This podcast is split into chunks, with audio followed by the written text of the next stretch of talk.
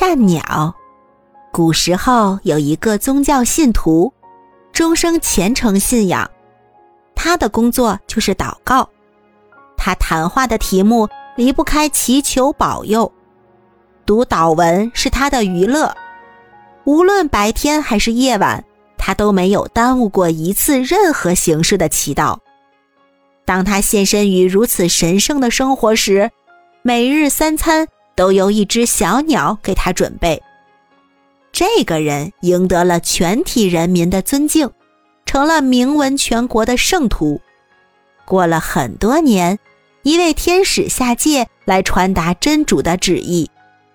由于这位虔诚的信徒对效劳于他的小鸟心地不善，给鸟儿吃残羹剩饭。不和鸟儿一同进餐，真主决定把这个信徒的全部财产馈赠给小鸟，并且当即终止了他的寿命。